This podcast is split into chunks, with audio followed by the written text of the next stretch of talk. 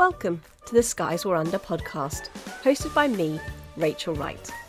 This podcast is created by and for parents of people with disabilities and the many practitioners who support us. It's just for all of us who are trying to get from one end of the week to the other whilst bridging the gap between the life we expected and the one we're actually living.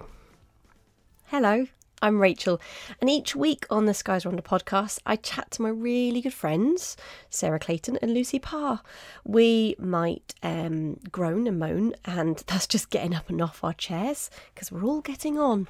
Uh, but we also talk about parenting our children with disabilities. My background is that I'm a nurse, as well as being the parent of three boys, and my eldest son has cerebral palsy, as well as really complex health needs. I wrote the memoir, The Skies I'm Under, and I'm founder and director of Born at the Right Time. My good friend Sarah is the CEO of Simple Stuff Works. She has four children, and her eldest daughter suffered a brain tumour at the age of six. Then, as a consequence of treatment and complications, she is now a young woman who lives with learning disabilities and different medical needs. And then that leaves Lucy. Lucy is currently working in the school as an SEN worker, um, but she is also training to do educational psychology. She's doing a PhD in educational psychology, but that course has been paused for the minute. Her third of four children has a chromosome duplication, which means he isn't verbal, has autism, high sensory needs, and really complex epilepsy. So, now you know who we all are, let's get into talking about the Goldfish Bowl.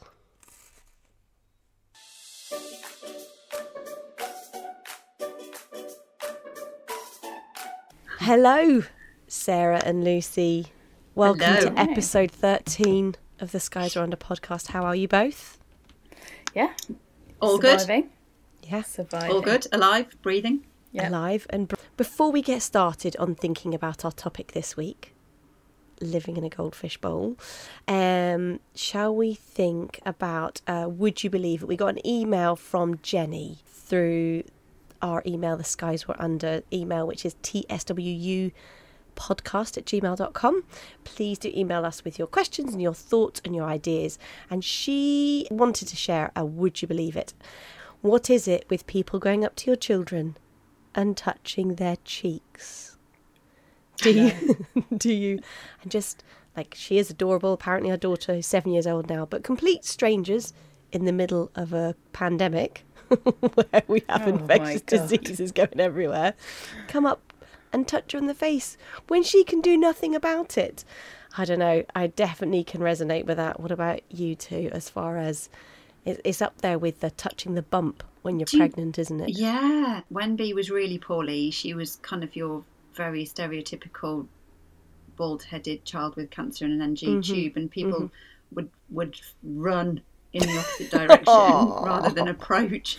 Um, but we were once in, we were in to- a, a, a pet shop, and she was looking at some rabbits, and some a, an, old, an older gentleman came up behind her and like patted her on the head. So she got a completely bald head with a fucking great big scar down the back, and he sort of patted her quite hard on the head and said, um, I can't even remember what he said. And I, she was absolutely devastated. Yeah, it was not, it was not cool. bonkers. No, You, you and and I I did say to a member of staff like can like this has just happened and this is not on. And they caught up with him and said no no no that's not on. You need to apologize for that. And he came over and he was very apologetic. And it was it seemed to be I don't know what he thought was the positive of Petting tapping her on in a pet yeah, shop. like patting her on the head that was the irony, oddest one The irony that it's a pet shop too. yeah Goodness exactly me. There's lots of other that- things to pet. You don't need to pet someone's bald head. no Goodness. No, but Yeah, that's sort of like just that infantilizing thing, isn't Yeah, it? You know, yeah, just the yeah. squeezing of the cheeks and the just. Yeah, we've got a Oh. 16 year old now, and it's like, "Hi, how you doing?" And it's like um, mm. like a bit of intonation and a bit of change of pace and excitement in your voice is mm. fine, but he's 16. And the, yeah, that motherese thing that happens a lot with Brex. People talk to him in this kind of motherese, like hmm. high pitched. Oh, hi! Oh, so lovely. like that kind of like really grating thing that a lot of people do with their babies and toddlers. And babies and toddlers, obviously, it's fine. You kind of naturally do it, but the it says it speaks volumes when you naturally do that with a child that Mm. chronologically is is 14, 15, teenager, but is perceived to be. Um, you know, younger and a baby and and not able to do things. So, you know, we, we had firm words with carers who would do that and just said that, you know, talk to them Having- like a normal human, please. Having said that, somebody did that with me today. They phoned up to find out the account numbers and stuff for the business because our business number stuff stuff has changed. And she was like, "Hello, can I just calling to find out some of the details of your invoices?" How we? And I'm like, I'm just waiting for at some point. You know the way some people do that at the beginning of a conversation, then calm down. I was just waiting mm-hmm. for it to. Co- didn't happen the whole way through. She's like, "Thank you ever so much." And what's the sort code? It's freaking sort code. Calm down, love. It's only Tuesday. Bless. If you needed to have a summary of that, don't touch people's faces. Uh, my my laptop's about to die. Let me go and get my lead. Sarah Hang on, always hang does on. this. I don't always. It's the first You, time. all right, it's the first time in the podcast, time. but you always do Hang it on, whenever we just- have meetings. I know, I know, I know. Just a minute. I thought she was getting. I thought she was getting. Um, I saw a head from her big fat head and her Oh, yeah. headphones. crushing her head in her headphones. There's so much knowledge inside this brain. Yeah. We apologise for this interruption to episode 13 of the Skies We're Under podcast. This is due to Sarah Clayton not plugging in her laptop. Normal service will resume promptly. I don't think So- anybody noticed. Sarah is back again from a little jaunt to get some electricity funneling into her laptop, and we can once again start our t- discussion about living in the goldfish bowl. First of all, why have we brought up the topic of a goldfish bowl? What exactly do we mean? I don't think anybody who has a child with complex needs will wonder what this term means. Um, but for in case you don't know, then there is a a phenomenon that happens for families like ours that once you have a significant diagnosis, more often than not, lots of diagnoses, chronic conditions, um, you end up having lots and lots of therapists involved, lots and lots of people, lots and lots of practitioners. Um, and in the training that I do, there's a, a term that I come up with called the d- vulnerability labyrinth.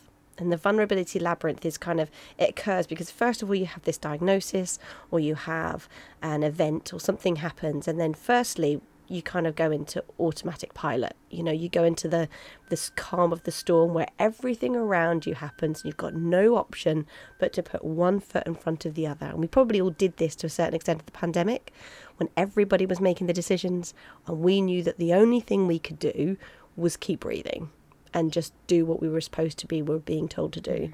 Then there's this invasion of advice where every Tom, Dick, and Harry and their hairdressers all tell us exactly what we ought to be doing or could be doing or maybe should be doing. And it might come in the form as a Daily Mail article, an envelope popped into your letterbox. It, it might be a oh, very well Lord, no. weird, oh, a little well-meaning conversation from somebody. But all these different things essentially present us with this is how we get better. This is how it's going to all be okay. Um, and then there, after the invasion, comes this sort of sense of this vulnerability labyrinth. And the vulnerability labyrinth is like this construct of the language, the systems, and the power imbalance of professionals and policies, which essentially make families like us feel really powerless and isolated. Because we don't know the words, we don't know the rules, we don't have the authority to make the decisions about the fa- the people that we love, and so we kind of end up being observed by all these people. We end up being open up to the scrutiny of all these people in order to decide whether or not we should get a service or whether or not we should get funding or whether or not this is appropriate for our child. Now, all those services are very well meaning and all those things are in place to make our lives better. But there is a, a consequence of that system that essentially means we live in a goldfish bowl.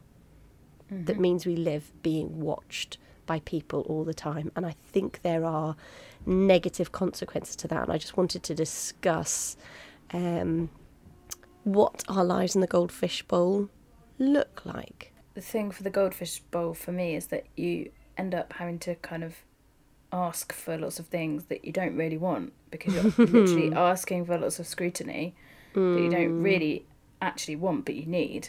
So you you ha- you are having to put yourself in a goldfish bowl, Yeah. but it doesn't necessarily it's not what you want in any way because the whole situation is not something you want.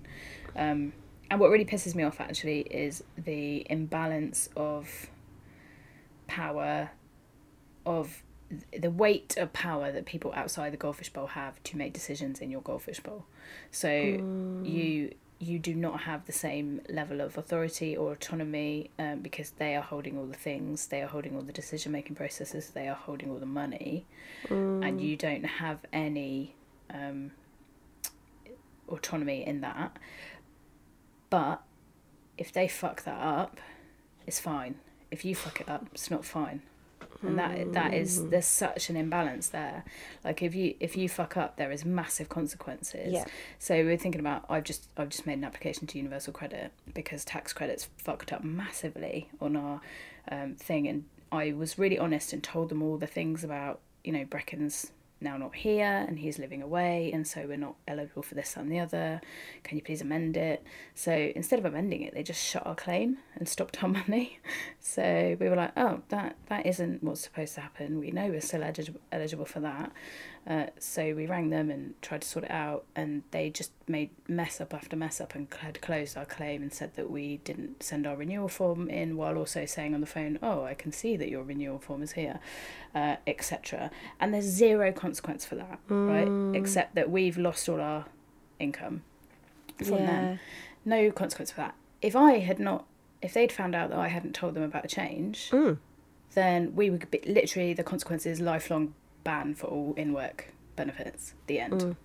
Yeah. so the the imbalance of that is so unfair. The scrutiny that we have as as i mean that was one example but as parents of children with additional needs and you you got some really good stuff on the blended diet stuff you know the scrutiny that you have uh, about how you feed your child etc if you have a disabled child versus what you you know versus if you didn't is massive and it's so unfair and it makes me so angry that particular bit of it that professionals hold more power and are less accountable ultimately Yeah, I think that less lack of accountability is that's that's really that's so true because it comes down to if something goes wrong, it's still my responsibility. Like if if my child, if something happens, it the buck stops here, mm-hmm. but that isn't matched with my authority.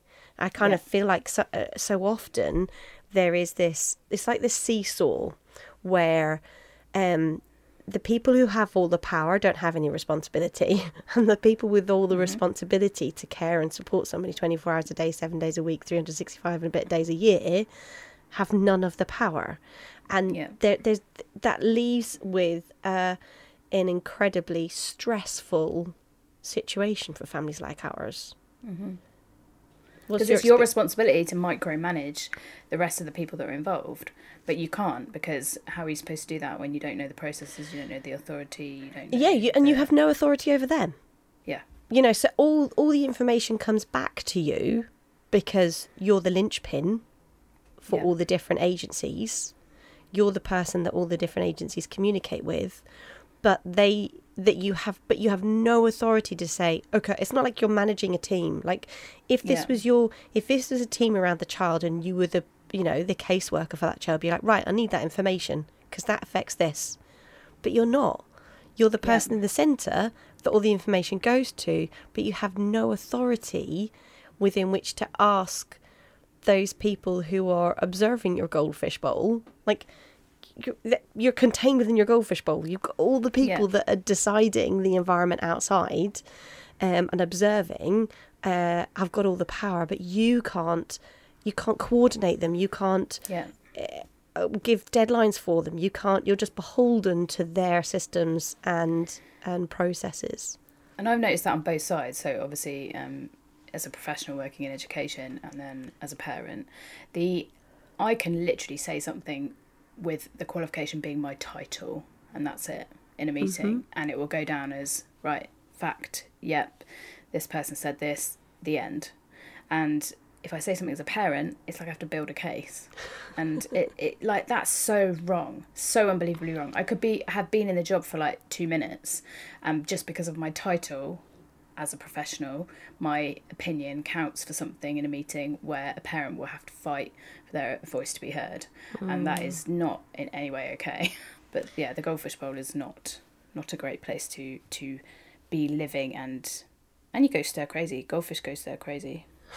Surely. Yeah. I go stir crazy. Well, without being able to get your tits out, I mean, who wouldn't? Exactly. I can't get my tits out in the goldfish bowl because there's a whole audience. I mean, maybe that's a good thing. I don't know. I mean, who wouldn't want to see those exactly. bad boys? Who want to see those bad boys? Exactly.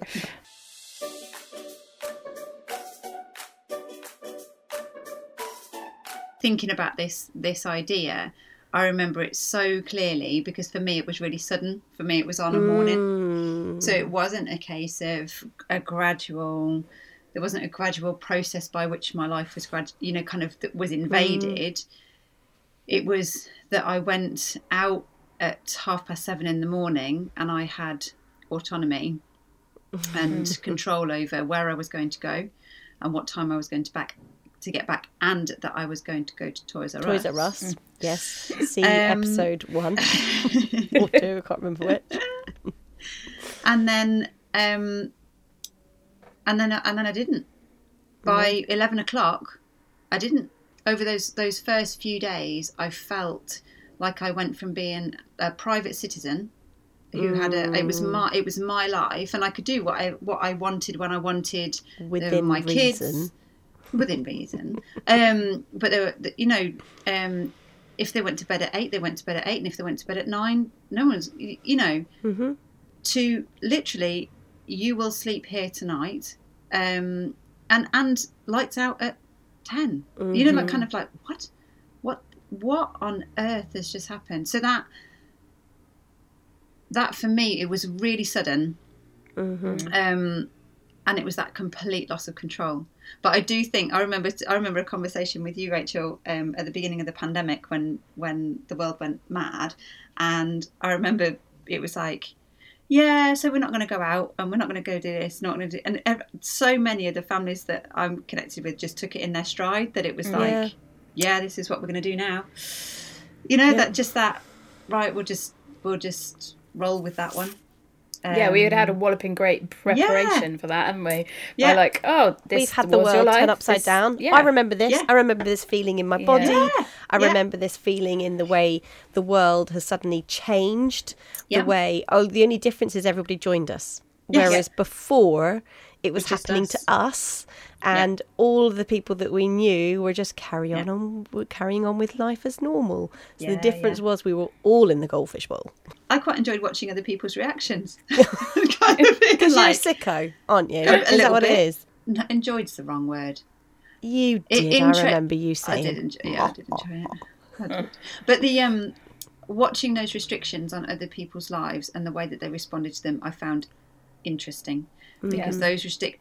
We've had those restrictions for years in terms of accessibility into, you know, um, you guys more than more than me, but you know, the accessibility into a building, Yeah. accessibility in terms of people's attitudes to the noises that people make and Yeah. the way that they run around and all that sort of stuff brings its own restriction and then watching people respond to that when it's on their you know um, in their their terms right. wasn't interesting it was interesting yeah, Um, it's interesting, and people yeah. people care more when it happens to them, right? You can you can say to you're blue in the face, but and I you know I could include myself in that. I didn't really think about disability until I had Brecken. no no Um, It wasn't on my radar, so you know, yeah, I felt I felt like there should be equality, but I don't think I ever knew what that actually meant No, until no. I had Brecken. No. Um, and so other people the same, and then suddenly they've got the same restrictions, and everything's Yeah. going completely pear shaped. Um, yeah Yeah, and I think I think what I did pre ha, being on this side of the bed is that I I believed that disability affected things, like oh they're in a wheelchair that means I can't go up the stairs, Yeah. You know that that disability was kind of contained to certain parts of people's lives. I, Yeah, I- yeah. And you know, even even because obviously I train as a nurse, and so I I did learn disability nursing. I did my mental health, and I did pediatrics as well as my adult stuff. So I I was in different situations with people with very complex as well as more mild and moderate um, learning disabilities and physical health needs. Um, but it wasn't until I was the parent. The gradual invasion for us happened not because my son wasn't very complex from the very beginning, but because the services kind of just started dripping in with Yeah. time. Do you know what I mean? As as Yeah, yeah. as the re- the extent of his disabilities became more obvious. Yeah. So, um, but it was that I really clearly remember um, on the day that they said, you know, you just think about a sleep system. You know, think about what position your son is. And we'd already got, you've got to do this when you're feeding him. You've got to do this when you're sitting with him. You've got to do this when you're stimulating his vision. You've got to do this when he's in a push chair. You've got to make sure he's supported in the high chair. And then suddenly it was like, and you need to put him to bed differently too. Yeah. And it was that I, I remember sitting there was a lady called Judy who ran the um, the toy library uh, and ran it for years and years in Southend. Um, a wonderful woman, and I remember sitting down on the toy library um, chairs and just being like, nothing is sacred. Yeah. There's no part of our lives that somebody else doesn't get to decide how I do it or how I interact with it Yeah. everything is up for grabs for people's opinions and people's equipment and people's um, scrutiny and that sense of being watched and judged and assessed and measured and being open to questioning and requiring explanations is just exhausting. You know, it's like Yeah, it's like yeah. this metaphoric strip search. You know, it's like it's like you know, you you I, I am one of those people that always gets um, gets uh, stopped when I'm going through the airport as well. You know, one of the it's, um, it's inevitable. I can do everything. I've not got a belt. I've deliberately put Yeah, trainers yeah. on, and You've got a still shifty, they're going to be like, face though. can you can you step to one side, madam? But it's that it's that kind of always feeling like they're going to go. So can you tell us a bit more information? Can you tell us how much you earn for that? And can you tell us how you know what time you put your child to bed? Needing to prove um, all the time. Are you you know are you disabled enough? Are you too disabled? Are you happy Yeah. Enough? that, Are you too sad? Are you t- exactly? and that fine line, I think that's the Mm. thing that gets me is it's that fine line all the time where it's um, we've talked about it before, haven't we? Celebrating our um, young people's achievements and their Mm. successes, but not too much, because if you celebrate it too much, then that means that they've got too much support. You know, it's like, and if they and do don't- they succeed and achieve, Yeah. yeah, then the support's going to be taken away hmm because they don't need it. And it's like, no, the success and achievement was because of the support. Yeah, yeah, Mm. yeah.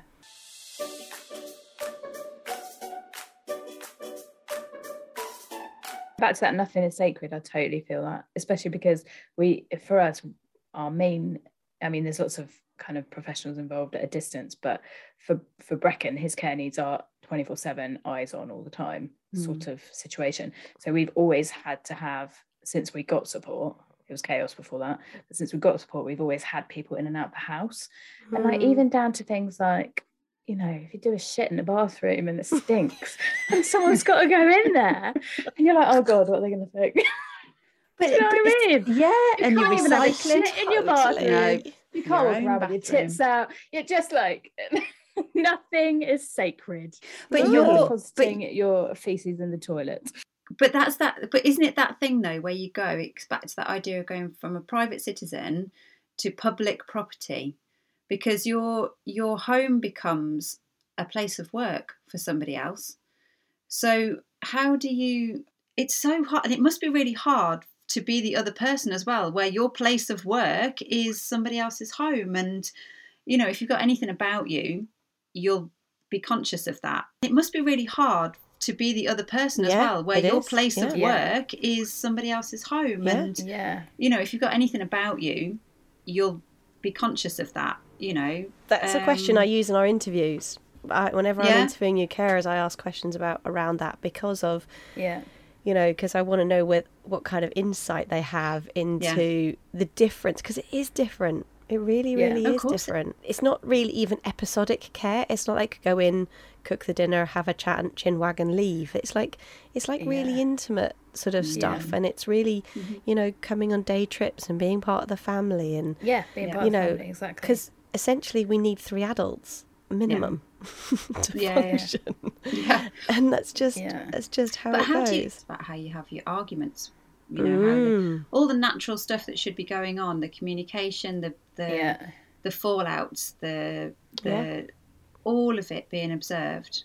Um, If I explode at my children, are they gonna? Are they gonna like? Yeah. Are they gonna kind of? So then everything's like tense and a bit, a little bit like on eggshells because you you've got an external big brother eye, or that's what it can feel like. it does it does really affect it really affects the way i behave. I, I kind of feel like i'm in the firm.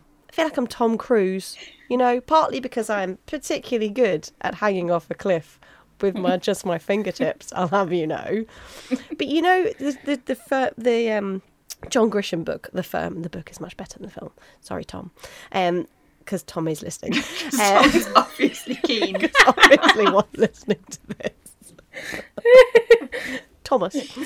Um, uh, so, him and his wife, uh, he gets into this big fangled dangled um, law firm, and then uh, it's a it's a it's like seems too good to be true, which then it clearly is because they are like accountants for mafia type people, and he gets kind of and and his life gets taken over, and they basically gather up evidence, and and so he discovers with time that actually his whole house has got microphones in it. And so him and his wife kind of, you know, in order to have conversations about how they're really feeling and what's going on, they'll like walk to the end of the garden and like have this conversation. Then they'll go have to go back into the house and kind of do it for the firm to hear.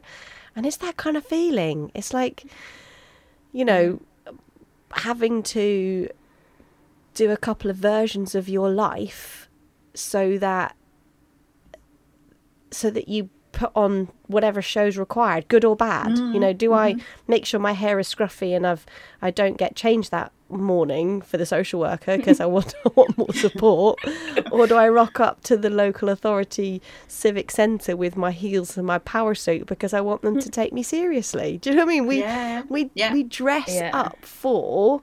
Um, You're forced to do that, and that Yeah, because- sucks. it Really because bad. you're being watched. I absolutely hate, hate, hate, hate having to be someone fake or be fake, a mm-hmm. fake mm-hmm. version of like I just want to be me in whatever space I, I am, which sometimes gets me into trouble. But um, hmm.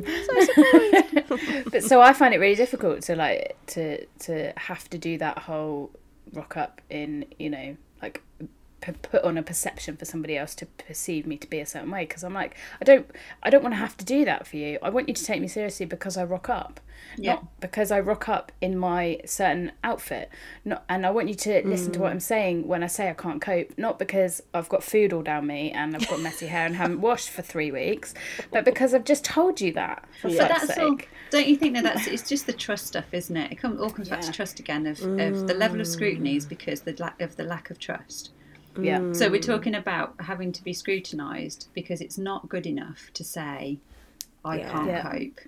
So, well, why would you be saying you can't cope? Is it because you want more money from the state? I've never met a family that doesn't just want to take what they need. You know that concept of, of take what you need.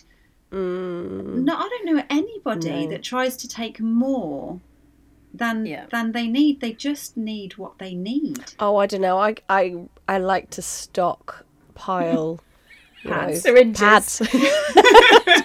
I really love the fact, you know, each each three months when I get that big box of pads through, I'm like, And you know "Ah, where to put only, them." If Yeah. only I could, if only I could fill more cupboards with this shit. You could line That's- your loft.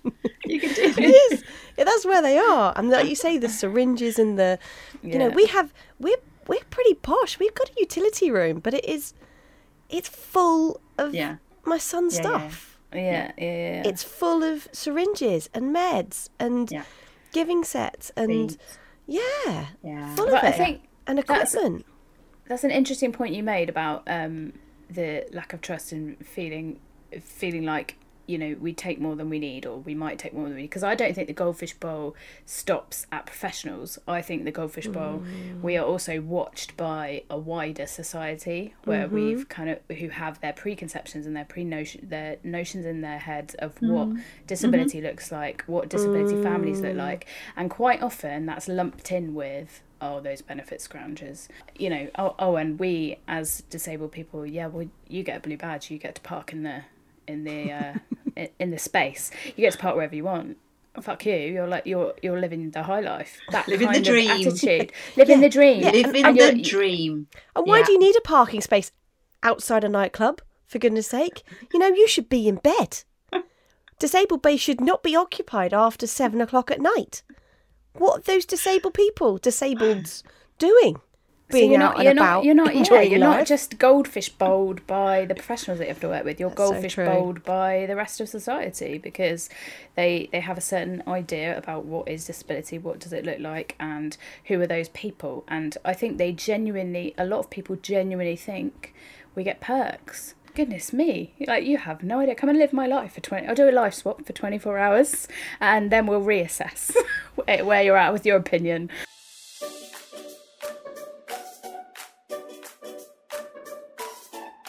Born at the Right Time is an organisation focused on bridging the gap between families of people with complex needs and the many practitioners who support us. Through CPD certified training, workshops, advocacy, and campaigning, Born at the Right Time team are passionate about seeing a cultural change in the policies that surround us, improving the service at delivery, and bringing about a better lived experience for people caring for those with complex disabilities. So go to www.bornattherighttime.com for more information on CPD certified courses, parent workshops, or buy one of my books, The Skies I'm Under or Shattered. Visit bornattherighttime.com to help bridge the gap between families of children with complex needs and those people who support us.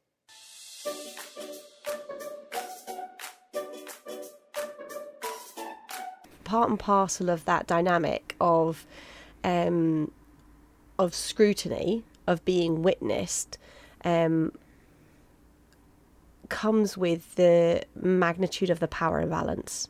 So the the psychologist Foucault, I'm going to pretend that I know what I'm talking about here. I'm not. It's just because Joanna Griffin and I had a conversation about this a couple of weeks ago, and she was like, "You need to read the stuff about this person," um, and so I've been very uh, intellectually challenged, trying to desperately. I tell you what, I tell you what, that reference that you sent me to read in preparation for today, Mm. talk about intellectually challenged. I'm trying to sort through B's pants drawer to create some space whilst reading Foucault and really struggling. nice you know, you're just like, this isn't even English. These words don't make a sentence. Like, there isn't, I'm convinced. Honestly, Yeah. there were words in there I was having to use a bloody thesaurus to work So out what the Foucault, which I think No. is He's a a philosopher. name. He's a, he's a very very good philosopher. If you he's not a very accessible philosopher. No, he's so not. what you should probably do is look up Foucault inspiration memes on Instagram. if they do it, yeah. If do we could just get little bite-sized pieces of Foucault with a nice rainbow background. So you know, That's what we can handle. cartoon, cartoon Foucault.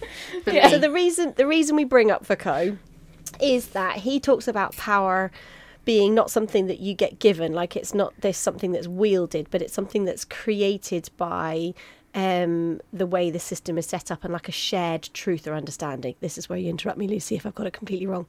no, it's and it's the when so he observes like schools and prisons and stuff and says the re- the way power is held and way behavior is um, monitored and therefore affected is through observation you know the all the prison cells all look out into each other so it, the the wardens stuff get to walk around and you get seen and schools are all around a, you know the classrooms are all around a quad so that the headmaster or mistress the leadership within the school can see what everyone's doing. And by this level of, of observation the, the the holding of power is is enforced without needing to do anything because purely observing is what builds a construct. And kind of what you're saying there lucy is that that that is a norm that we have accepted from everybody. Like everybody mm. thinks you know if you're on benefits if you're disabled is that we should all be able to have an opinion about what mm. you can or can't do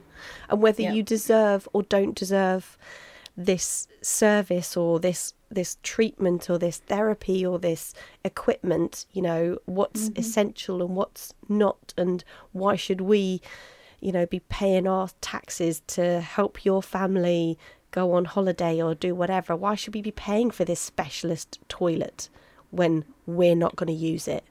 Yeah. why why can't you mm-hmm. be lying your 15 year old son on the bathroom floor rather than us paying for a changing places facility. But there but it's this it's this whole idea idea that there is the subservient power the power on making people do what's acceptable by the collective is enforced by just by observing by ensuring that you always feel watched. Mm-hmm. And therefore what we're saying is if we are natural if we feel like we're living in a in a goldfish bowl that has massive implications on our power and, and we, we've touched on it um, it affects the relationships we have with each other within the goldfish bowl within our marriages with the siblings with our mm-hmm. with our children. And then it has massive implications on the relationships we have with the people who are framed as supporting us Mm-hmm. but are also part and parcel of making us feel more or less disabled by the nature of whether or not they say yes to the funding that we've just asked for to help with the the Yeah. the hoist or the vehicle or the whatever else that's going to is going to give us accessibility. Yeah. You know, and there's lots of reasons why that accessibility that that request might be denied because of funding and resources and restrictions and whatever. But fundamentally, what that feels as a family is that within my goldfish bowl, the people who've been set up to support us have actually made us feel more disabled. Yeah. Totally. Mm.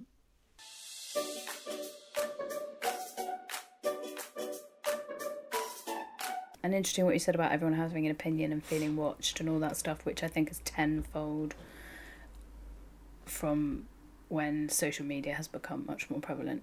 So everyone has opinion on Twitter, everyone has opinion on Facebook, everyone Yeah, has an yeah. opinion. And so if you're in any way active on social media, you you can't. It's considered that if you put something up, your opinion is not just your opinion. Your opinion is up for scrutiny. Yeah, so you're, if you're fair game.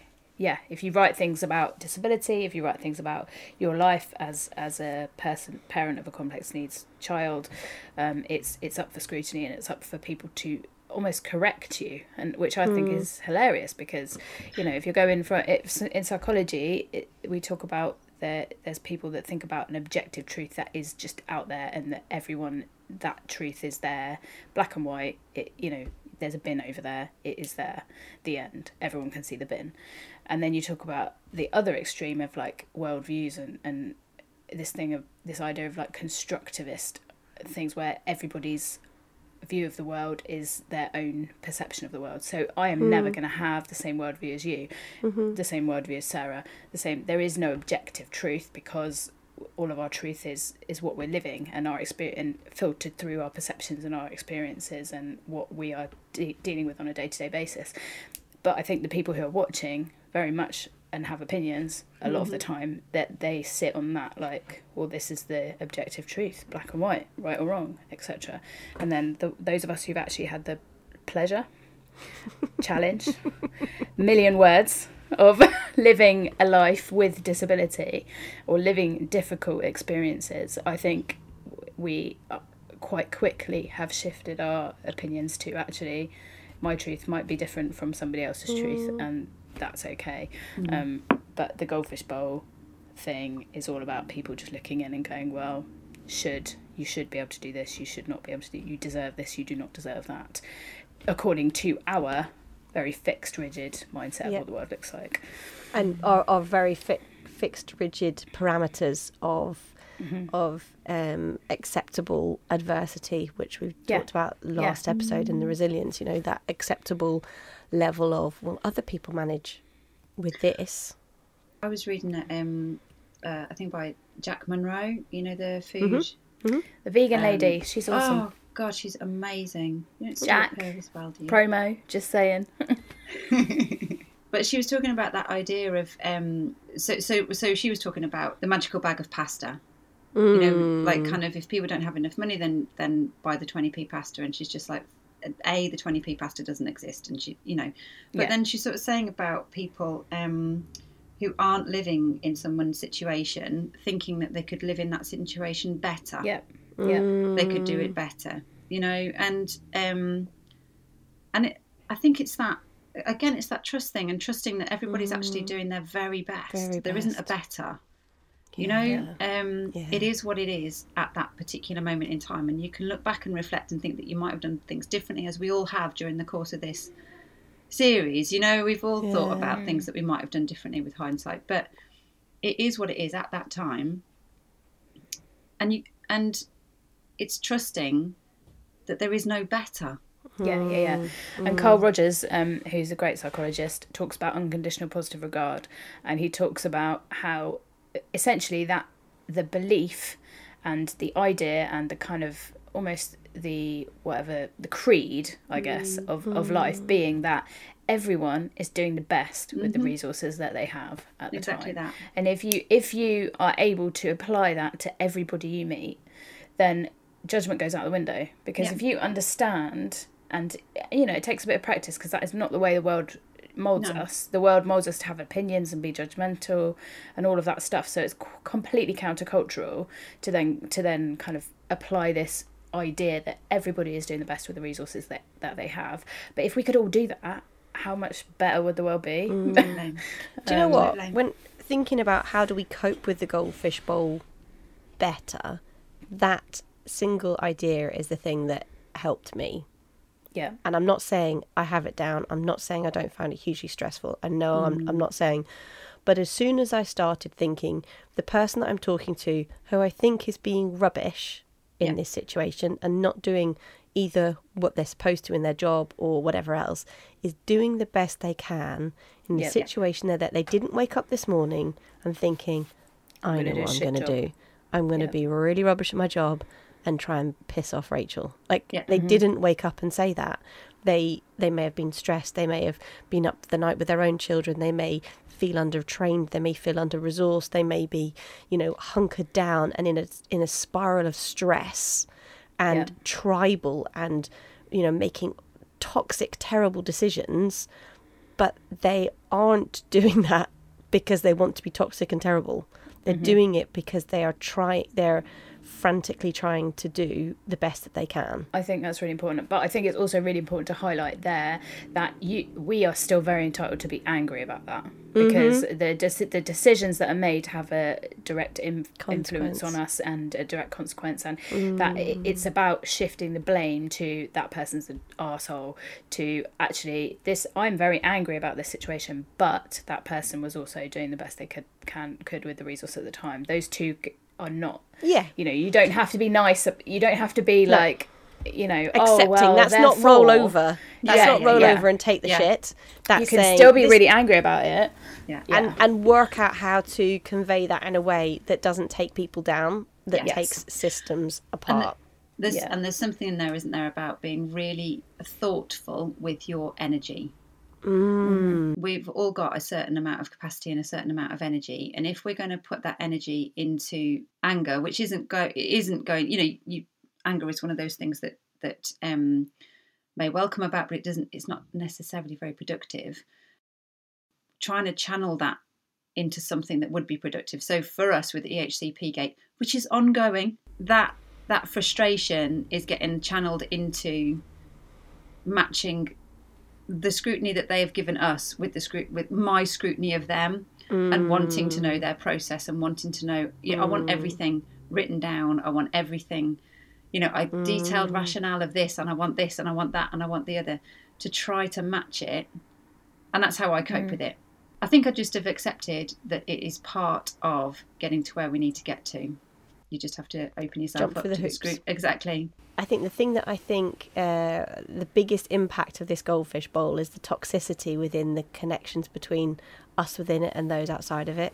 Mm-hmm. And I think there there really is uh, the biggest negative is this hypervigilance that we've talked about loads in previous episodes. There's hypervigilance in trying to protect our children, but there's a hypervigilance of the ways we communicate with practitioners. Yeah. There's a hypervigilance about the information we share. There's a hypervigilance, you know, there's a because we're so cautious and anxious and armored up and fear of vulnerability in those situations because it can be wielded against us and it's it's Yeah. really it's really tricky um, because it creates a it creates a cultural norm of conflict between mm. families and the people who mm-hmm. are there to support them.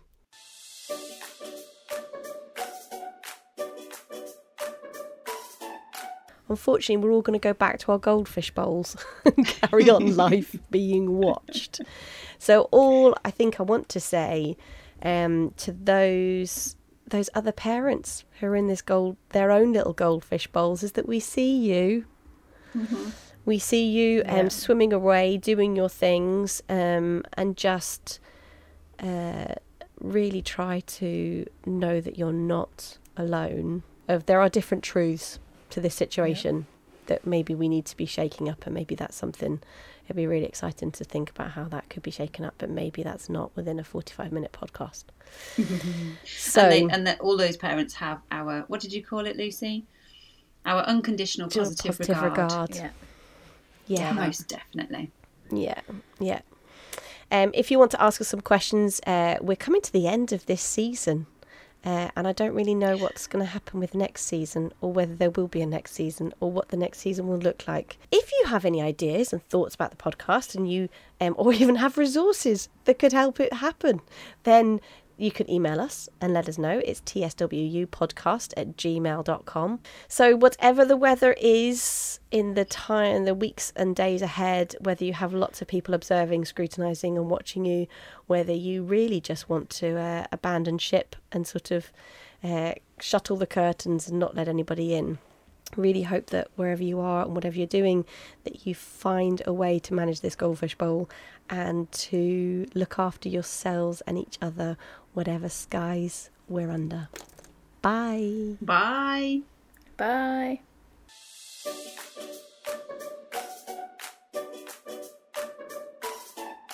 Thank you for listening to the Skies We're Under podcast. To Harry for his editing skills, for Sarah and Lucy for the conversation. And if you would li- like to be part of our conversation, then please email us tswupodcast at gmail.com. That's tswupodcast at gmail.com. Until then, until next time, we give you unconditional positive regard.